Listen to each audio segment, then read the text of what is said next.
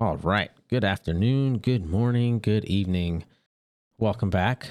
We're on to day 12 of the Beer Advent Calendar 2021. And I'm really excited because this is a nice change from the abundance of Helles lagers we've had. This one is from Brauerei Lad- Ladenburger out of Nula, Germany, and this is their Weizenbock Hell. So, what is a Weizenbock? Well, hold on. Before I tell you, this one clocks in at 7.4. A Weizenbock is a very big, as in higher alcohol, wheat beer. So the Weizen is the wheat, Bock is big, big beer, and Hell is like blonde or, you know, light in color.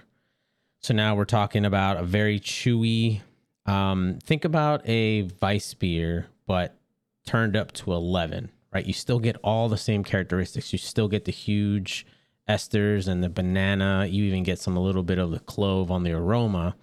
Then when you take a drink, you're getting more of that ripe banana. You might get some bubble gum in there and you could pick up other fruit notes as well, right?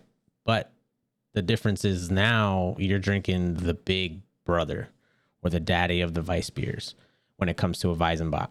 And that's what this is. Uh, with it being 7.4, that that that puts it right in line with its traditional strength when it comes to Weizenbocks. And this one is definitely right on par. Uh, it is 100% cloudy. It looks, it's a, got a nice orange hue to it. Um, to some, you might even think it's a hazy IPA, but or a type of hazy IPA because I know a lot of the hazy IPAs tend to look like more like they tend to look more like orange juice than anything else.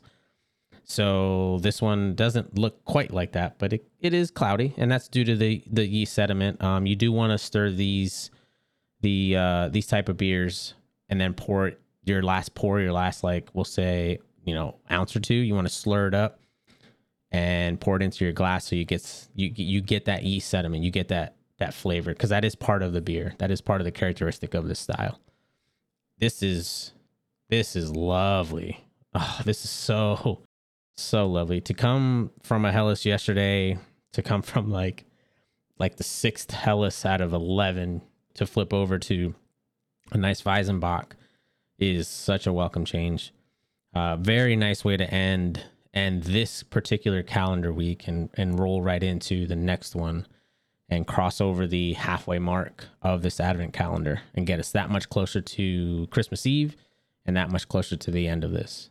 Uh, if you if you ever see, I mean, depending on where you are when you're listening to this, if you see a Weizenbock anywhere on the shelf from just about any brewery in Germany, by all means pick it up. It is it is so worth it, especially if you already like Weiss beers or wheat beers if if that's already kind of like your jam, this is all this is. It's just going to be a bigger, heftier beer. It's going to have a lot more of a um, more of a mouthfeel, and it will kind of get you in the happy place a little sooner because the alcohol strength is about two percent higher than your traditional wheat beer.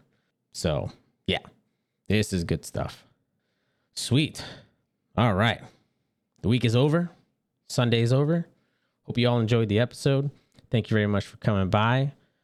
Stay safe out there, and we will see you tomorrow for day 13. Ooh, at least it's not a Friday.